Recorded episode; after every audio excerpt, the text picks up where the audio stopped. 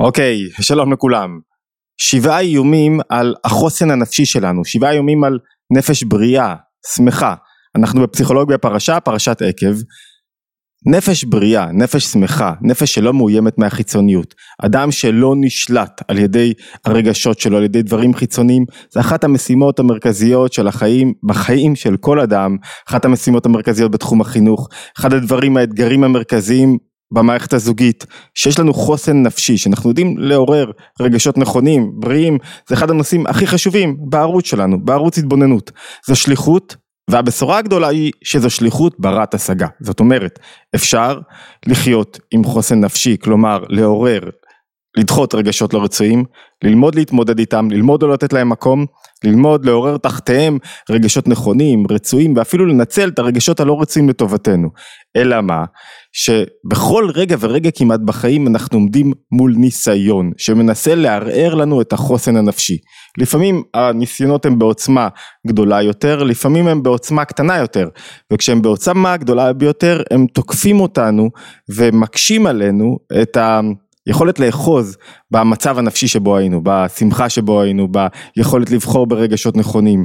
והניסיונות הללו מתרחשים כמעט בכל רגע, בכל מקום, בכל זמן, והם לא בהכרח תלויים באירועים חיצוניים, הם יותר תלויים בקרבות הפנימיים שמתנהלים בתוכי, והאירועים החיצוניים הם סוג של קטליזטור, סוג של מאיץ שגורם בעצם לקרב הפנימי שמתרחש בתוכי להיות בעוצמה גדולה יותר, שגורם לי פתאום מ... תנועה של שמחה וביטחון וחיבוק ומנוחת נפש ו, ו, ו, שזה בדיוק ההפך מעצלות, שזה פעילות ברובד גבוה, בעוצמה גבוהה, אבל מתוך איזה תנועה נפשית פנימית שלמה, פתאום אני נופל לאיזה סטרס שעוזק אותי, לאיזה בלבולים, לחוסר ודאות, לחוסר ראייה נכונה של המציאות, ויש הפרשה שאליה תכף ניכנס, יש שבעה איומים מרכזיים שאורבים לנו ככה בכל יום כשאנחנו יוצאים מהבית וכמובן בתוך הבית, האיומים הגדולים ביותר הם בתוך הבית, שאורבים לנו שאם נכיר אותם ונכיר מה האנטידוט שלהם, מה, מה החיסון נגדם, איך צריך להתמודד איתם, נכיר טוב יותר איך אנחנו יכולים לשמור על עצמנו עם חוסן נפשי ולגרש, למנוע, לדחוק בעצם איומים שרוצים לערער לנו את החוסן הנפשי אצלנו וכמובן אצל הסובבים אותנו. אצל בני המשפחה וכמובן הכי חשוב אולי אצל הילדים. אוקיי, אז בואו נראה מה הם האיומים הללו, לפני כן אני מזמין אתכם, אחד הדברים שחשובים לנו זה שתצטרפו אלינו לערוץ כדי שהוא יגדל וכדי שתקבלו גם את העדכונים, אז אם אתם אוהבים מה שאנחנו עושים וצופים אז להירשם subscribe אה, לערוץ וכמובן אפשר לקבל עדכונים בקבוצות הוואטסאפ שאנחנו שולחים מדי יום עדכון לגבי הסרטון היומי שעולה ולגבי פעילויות נוספות. ודבר אחרון אנחנו נפגשים השבוע מי שאיתנו בתוך אה, מסגרת לימודי התבוננות או מנוי התבוננות אנחנו נפגשים השבוע ביום שלישי אני לא יודע מתי אתם רואים את הסרטון נפגשים השבוע למפגש יוצא דופן שעוסק בזוגיות ואהבה בזום. מי שרוצה מוזמן יש המון תוכניות וסדרות וסדרות סדנאות במסגרת, באתר התבוננות, מוזמנים לעיין שם, יש לינקים תמיד למטה, יאללה, בואו נתחיל. פרשת עקב, משה מסכם לנו בעצם את התהליך של יציאת מצרים, ואומר ככה, השם אלוקיך מביא אותך לארץ טובה, ארץ נחלי מים, עיינות, תאומות, יש הרבה דברים טובים שהוא מביא אותך אליהם.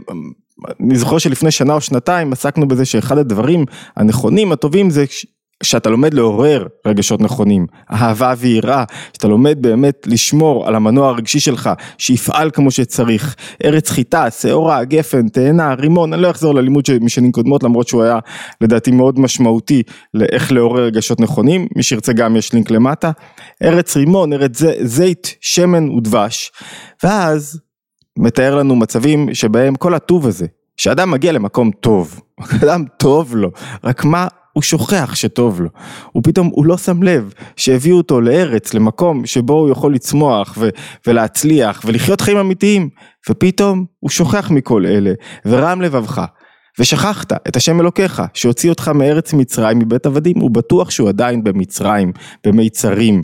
יש לו איומים מכל עבר והוא נכנע לאיומים הללו.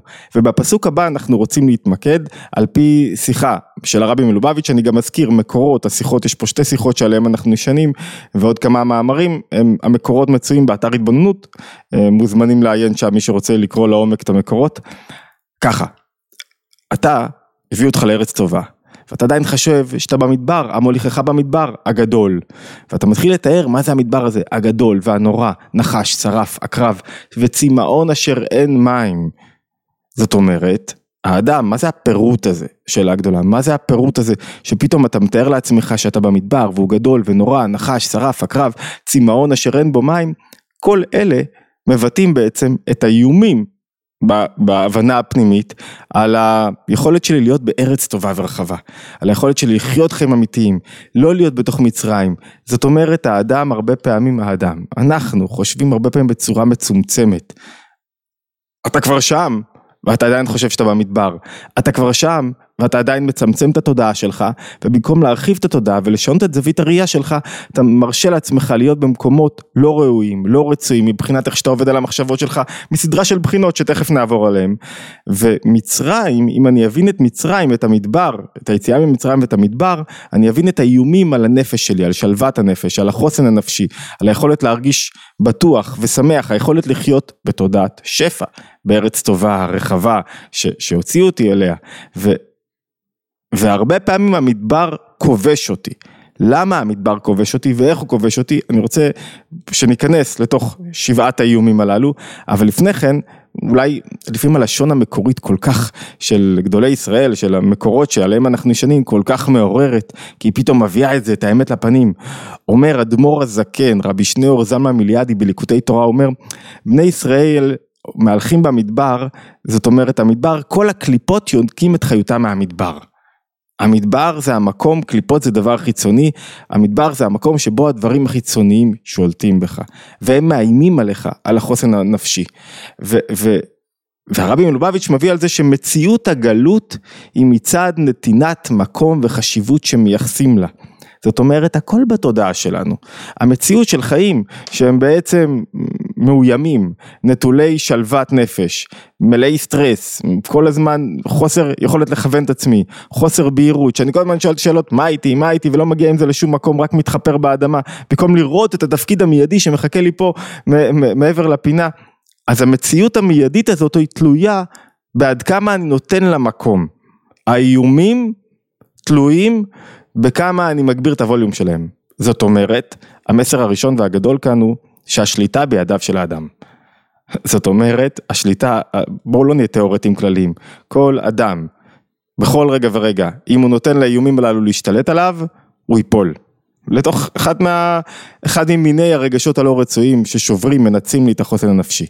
ואם הוא יצליח להשתלט על האיומים הללו ולהימנע מהם ולהתגבר עליהם, ותכף נראה גם איך, לא רק נציין את האיומים, נציין גם מה המסלול המרכזי של התמודדות עם האיומים, אם הוא יצליח להבין את האיומים הללו ולהתמודד איתם, אז הוא יצליח בעצם לחיות, באמת, ברגע הזה, חיים שיש בהם התרגשות ויש להם התפעלות ויש בהם, והוא לא נותן מקום לדברים חיצוניים ושטותיים לשלוט בו והוא יודע איך, איך להבין את עצמו ואת המציאות והוא יודע איך צריכים להיראות חיים אמיתיים. אוקיי, אז בואו נראה רגע מהו האיום הראשון. האיום הראשון הוא המדבר. מה זה מדבר? מדבר זה מקום שלא יושב שם אדם, זאת אומרת אדם זה הציור הגבוה של איך צריך להיראות, לאן אני צריך להוליך את עצמי. מדבר זה מקום שיכול בקלות להוביל אותי למקום לא מיושב לריקנות. זאת אומרת אני הולך בעולם ואני חושב שאין בו תוכן, ניאליזם, אין משמעות, הכל, אין, אין, אין משמעות ואין לי פה תפקיד ואין הכוונה. וסתם, אני סתם כאן, ואז משעמם לי, ואז אני ריקני, ואז אני לא מוצא את עצמי, ואז אני לא יודע מה איתי, העולם ריק, נטול משמעות, נטול ערך והכוונה, ולכן גם אני, החיים שלי נטולים ערך והכוונה, ואני מתהלך בעולם ומחפש, ואז זה מוביל אותי תכף לעוד מקומות, עוד איומים, אני מתהלך בעולם, לא יודע מה הערך שלי. לא יודע מה אני מביא לעולם. אני חושב שהעולם הוא מדבר, הוא מקום ריק. ואם אני רואה את העולם כמדבר, זה איום ראשון. זאת אומרת, אני נותן אני חי חיים טובים, הכל מסתדר, ואני רואה את הכל כריקני.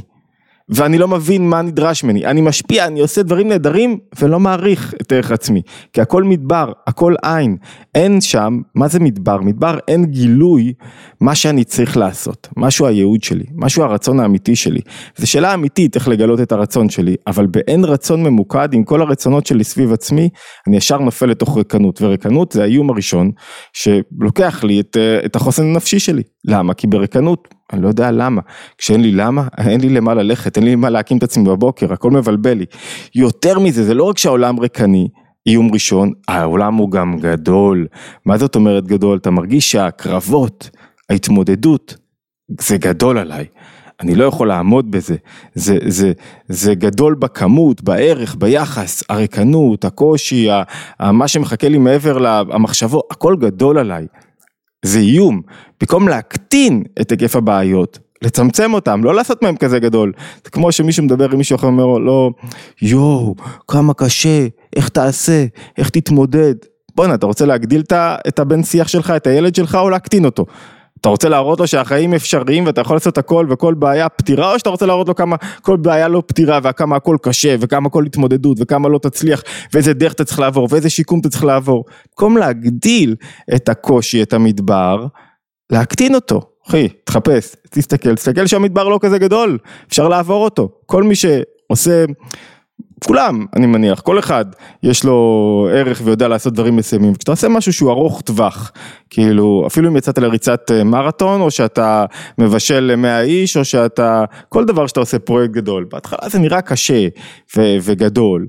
ככל שאתה אומר, אוקיי, עוד צעד, עוד צעד, מתמקד בדבר הקטן, לאט לאט לאט לאט לאט, הקשיים הולכים ונהיים קטנים יותר. ולא רק זה, האיום השלישי שאנחנו רוצים לדבר עליו, זה לא רק שאני רואה את העולם כמדבר, ולא רק העולם מדבר גדול, אלא הוא נורא. נורא זאת אומרת, אני מפחד ממנו.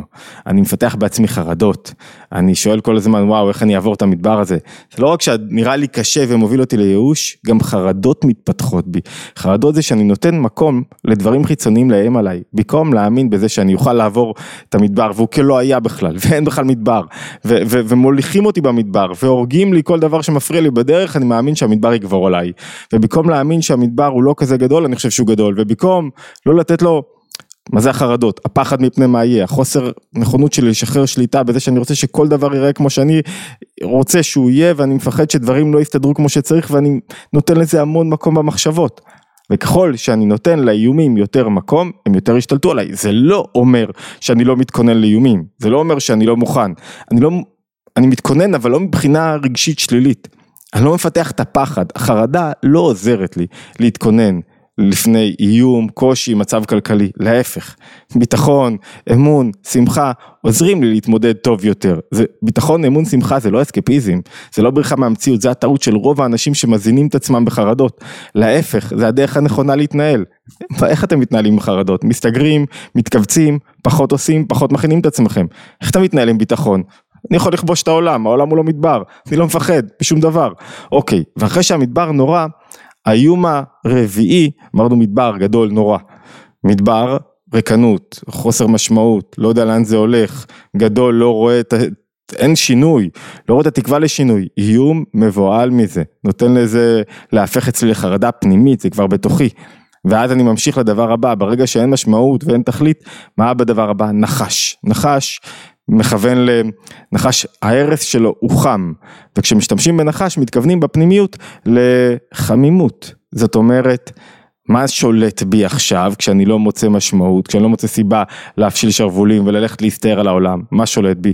יצרים שלי, תאוות שלי, להשביע רק עכשיו את מה שאני צריך וככל שזה שולט בי יותר, ככל שהנחש שולט בי יותר, אני יותר נכנע לדברים חיצוניים, כשנכנע לדברים חיצוניים בסוף הם יפילו אותי למטה, כי הם מסתירים לי על המשמעות האמיתית שלי, כי הם מסתירים לי על היכולת שלי באמת להשפיע, זה לא שהעולם החומרי הוא רע, זה לא שחומר הוא רע, זה לא שאי אפשר להתפנק, אבל אם זה העניין המרכזי שלך, אם זה הדבר המרכזי שלך, שטוף זימה זה נקרא, מה זאת אומרת, יש זימה של אוכל, יש זימה של כל מיני דברים, שאתה שטוף, שזה שולט בך, שאתה לא רואה שום דבר אחר, ואז אתה נשלט, אתה נשלט, אתה לא יכול להתקדם, אתה מאבד את הערך לחיים, אתה מאבד את המשמעות, אתה מאבד את הכיוון שלך, אתה מאבד את הלאן שאתה צריך ללכת, איום גדול על החוסן הנפשי.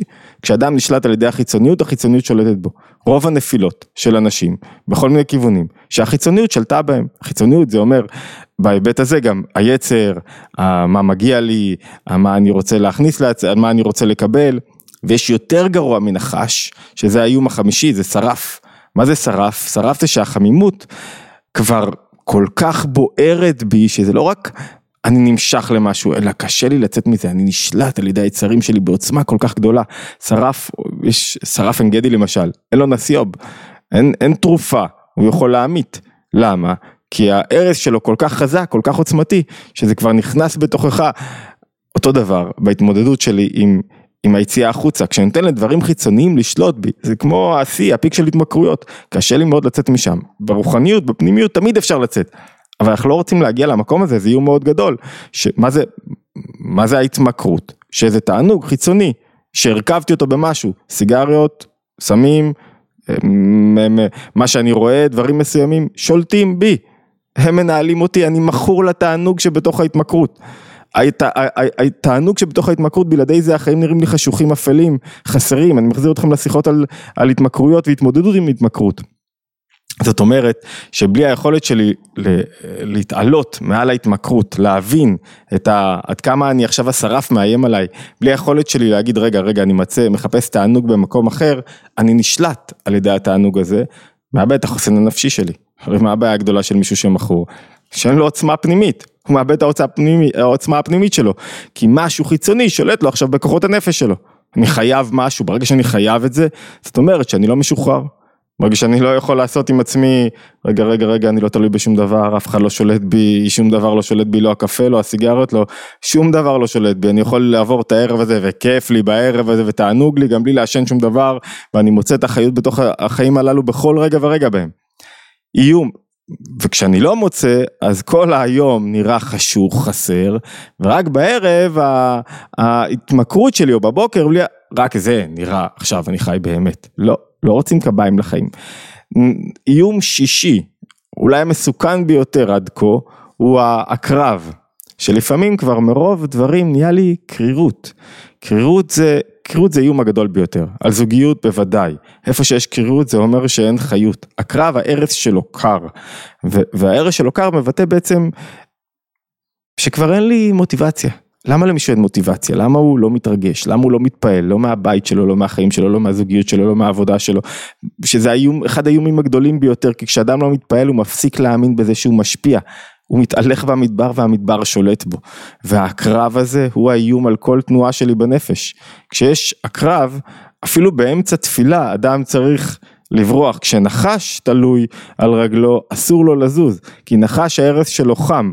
הקרב קר. הקרירות הזאת היא הסכנה הגדולה ביותר לכל מערכת יחסים, לכל אינטראקציה, והחיים הם סביב אינטראקציה. אז מה העניין הגדול של קרירות?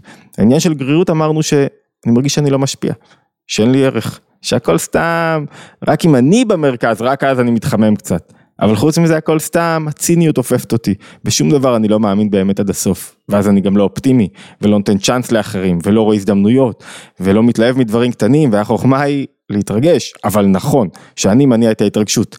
זה, וזה מערער, קרירות מערערת לי את החוסן הנפשי, כי קרירות, אנשים חושבים שכשמישהו שם עליו כזה מעטה עבה של חוסר רגישות או קרירות, הוא שומר על עצמו, להפך, הוא לא שומר על עצמו, הוא, הוא, הוא יותר מדי עכשיו במצב כזה שאצלו הרגשות נכבים, והוא כבר אין לו יותר חיות, והמקור המוטיבציוני שלו, והמקום האנרגטי שלו, והמנוע שלו, חוסן נפשי, זה לא רק להגן עליי מפני דברים חיצוניים, זה שאני שומר על האנרגיות שלי כל הזמן ב-level הרצוי, במידה הרצויה, כדי שיניעו אותי, ידחפו אותי לפעולה, כדי שאני אוכל לצאת לעולם, להתמודד איתו, להתמודד עם קשיים, עם אתגרים, עם רצונות, עם מאוויים, עם עניינים, עם, עם, עם דברים, אבל אני מתמודד ואני לא נשבר מזה, להפך, אני מתפתח וצומח מזה ומרגיש שזה מרחיב אותי ומגדיל אותי ואנחנו משיגים יותר דברים, ההתמודדות היא לא שאני מהלך במדבר, אלא פתאום המדבר משתנה ונראה לי כארץ טובה ורחבה. שכל מה שאני עושה מרחיב לי את הרגשות ואת ההתפעלות מהעולם, והעולם הוא לא רע בח... בחיצוניות שלו אולי, בפנימיות הוא לא רע, הוא טוב, הוא מחכה לי, הוא לא מאיים עליי, הוא לא, הוא לא, אני לא אצא לעולם שהכל וכולם נגדי כל הזמן. והאיום האחרון. האיום האחרון שמונים לנו בפרשת עקב הוא הצמאון, אשר אין מים. אדם מהלך, מרגיש חיסרון, מרגיש צמאון, הוא צמא, הוא רוצה להרוות את צמאונו, אבל הוא לא יודע אין מים, הוא לא יודע איפה. אם נוריד את זה למטה, הוא לא מתחבר לתוכן הנכון, למנטורים הנכונים, הוא, הוא, הוא מרגיש, החיים שלו חסרים, אבל לא רוצה לשתות. זה כמו אדם שעומד להתייבש ולא יכול עכשיו לשתות כי, כי יש לו תחושת רוויה למרות שהוא מתייבש. אותו דבר, אדם הולך עם חיסרון בעולם ולא מנסה להשלים את החיסרון שלו, לא מנסה ללמוד ולהתחבר לאנשים הנכונים ולתכנים הנכונים למקומות הנכונים, בדיוק להפך, הוא מזין את עצמו בדיוק בדברים השליליים. וככל שהוא מזין את עצמו בדברים השליליים, אז הוא הולך צמא. אדם שהולך עם חיסרון בעולם, איך יהיה לו חוסן נפשי? כל הזמן חסר לו משהו, חסר לו משהו בבית, חסר לו משהו בזוגיות, חסר לו משהו מהילדים שלו, חסר לו משהו בפרנסה שלו, כל הזמן בתנועת חיסרון, תודעת חיסרון. תודעת חיסרון מובילה למקום כזה שאף פעם לא טוב לי. אף פעם לא טוב לי, אני תמיד רגשית שבוי, תמיד אני לא בריא בנפשי, תמיד אני לא שמח במקום שבו נמצא, כי תמיד אני חי את החיסרון. הרעיון זה לחיות מלאות. להרוות צמאון ועדיין לעשות יותר מתוך רצון להשלים ולהגשים ולהגיע יותר. והשאלה היא מהו הפתרון? איך מתמודדים? אז כמובן אנחנו בתוך ככה פסיכולוגיה בפרשה אז אני רוצה לשזור את נקודות הפתרון בצורה מהירה. רגע. החלופה, החיסון, האנטידוט למדבר גדול, נורא, נחש, שרף, עקרב וצמאון ללא מים, זה דווקא ארץ, חיטה, שעורה, גפן, תאנה, רימון, ארץ זית, שמן ודבש. אלו בעצם הם משאבים את הפתרון לאיומים הרגשיים שמחכים לנו ומאיימים על החוסן הנפשי שלנו. מה כולל הפתרון הזה? אז בואו נלך רגע על הפתרון ואיך אנחנו מתמודדים. ארץ, מה זה ארץ? ארץ זה המקום שאליו אני רוצה להגיע. המקום שבו אני רוצה להתיישב, המקום שבו הרצון שלי, ארץ מלשון רצון אומרים חכמים, שבו הרצון שלי פועל לכיוון הזה. אם אני לא מברר מהו הרצון שלי, מה אני רוצה באמת, מה נכון, אם אני לא מצליח לכבות רצונות חיצוניים זמניים חסרי שסתם מבלבלים אותי, ולדעת מה, מה השדרה המרכזית שבה אני צריך להלך. אם אני לא מצליח, אם אין לי את הארץ שלי, אז אני הולך במדבר, בעולם ריקני. לכן, הפתרון הראשון הוא לברר את הרצון, והרצון תמיד צריך להיות גבוה מהאינטרסים הקטנים הזמניים שלי. ודווקא כשאני הולך ברצון גבוה, שואל את עצמי, מה הרצון האמיתי של הדבר שאותו אני עושה, דווקא זה מוביל אותי להצלחות הרבה יותר גדולות. נקטנו בזה למשל בספר הפוך, אפילו בתחום העסקי. הרצון של גוגל זה לא לעשות כסף, כסף זה רצון חיצוני זמני, זה לקדם דמוקרטיזציה של הידע. הרצון של אה, חברה מסוימת שעוסקת בתחום אה, הקוסמטיקה זה להפוך אנשים יפים, לעשות אותם טוב יותר, שישמחו יותר עם עצמם. יש רצון גבוה יותר, שהוא המטרה האמיתית, ואליו כל החברה, כל האדם, כל כוחות הנפש צריכים להתכנס. מה אתה באמת רוצה? אתה רוצה בית שמח? אז תביא את הדברים השמחים לבית. מה אתה מביא את הביקורתיות ואת הלחץ? תחשוב על זה רגע, תעצור. תחדד את הרצון. אתה רוצה להצליח בהישרדות, מה יגרום לך להצליח בהישרדות? סטרס ולחץ או ביטחון ושמחה ותנועה אחרת בחיים? ארץ, נקודה ראשונה שצריך לעבוד עליה. חיטה ושעורה, חיטה זה מאכל אדם, שעורה זה מאכל בהמה. זאת אומרת, חיטה ושעורה זה שני דברים שקשורים, מאכל זה מה שמשפיע לי בעצם על, ה, על החיות שלי, על ההבנות שלי, על השכל שלי. אז חיטה ושעורה זו השאלה, מה אני מזין את עצמי. אדם, מאכל אדם, איך צריך להיראות אדם. בוא, לפני שאתה עושה איזה פעולה, תשאל את עצמך, איך צריך להיראות, איך זה צריך להיראות? האם נראה לך שזה הגיוני האופן שבו אתה נראה? האם זה נכון? האם היית רואה מישהו שצועק ככה או מתעצבן ככה, זו הדרך הנכונה? זאת אומרת, חיטה ושעורה זה לברר לעצמי מה נכון, את תמונת הנפש השמחה, הנכונה, שחיה נכון, שמדבקת במשהו גבוה ממנה, שחיה חיים טובים יותר. איך זה צריך להיראות? גם הצדדים הגבוהים שבי וגם הצדדים האינטרסנטיים שבי. איך יחיאל האינטרסנטי, שרוצה להתפרנס, רוצה להשיג, רוצה כבוד, רוצה את הדברים המינימליים שאני אקבל, איך זה צריך להיראות, מה נכון שם ומה לא נכון שם, ומה אני מזין את עצמי. זאת אומרת, חיטה ושעורה, או, או אני אנסח את זה ככה, בכל טיפול, הדבר הראשון שצריך לעמול עליו, או לפני יצירת יחסי אמון ולפני הבנת האתגר המרכזי, זה לשרטט איך זה צריך להיראות. אחרי יחסי אמון ואחרי לשרטט, להבין את האתגר המרכזי, איך זה צריך להיראות. אה, עד שלא נסכים איך זה צריך להיראות, לא נוכל ללכת לשם. חיטה ושעורה משרטטים לנו איך זה צריך להיראות. גפן, גפן מבטאת את הפנימיות, גפן זה התוססת ומוציאה יין, והפנימיות, מה יין? ישמח לבב אנוש.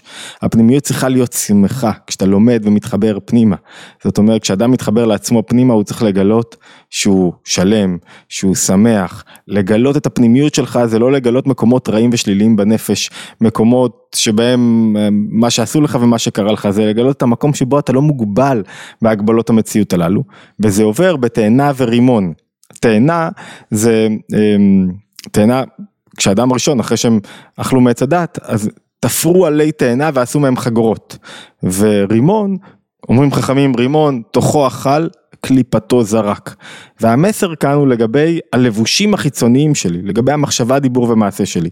עבודה על המחשבות זה אחד הדברים הכי משמעותיים, יש לנו כמה סדרות בתוך הערוץ, עבודה על המחשבות זה אחד הדברים הכי משמעותיים בבניית חוסן נפשי. מה הכוונה?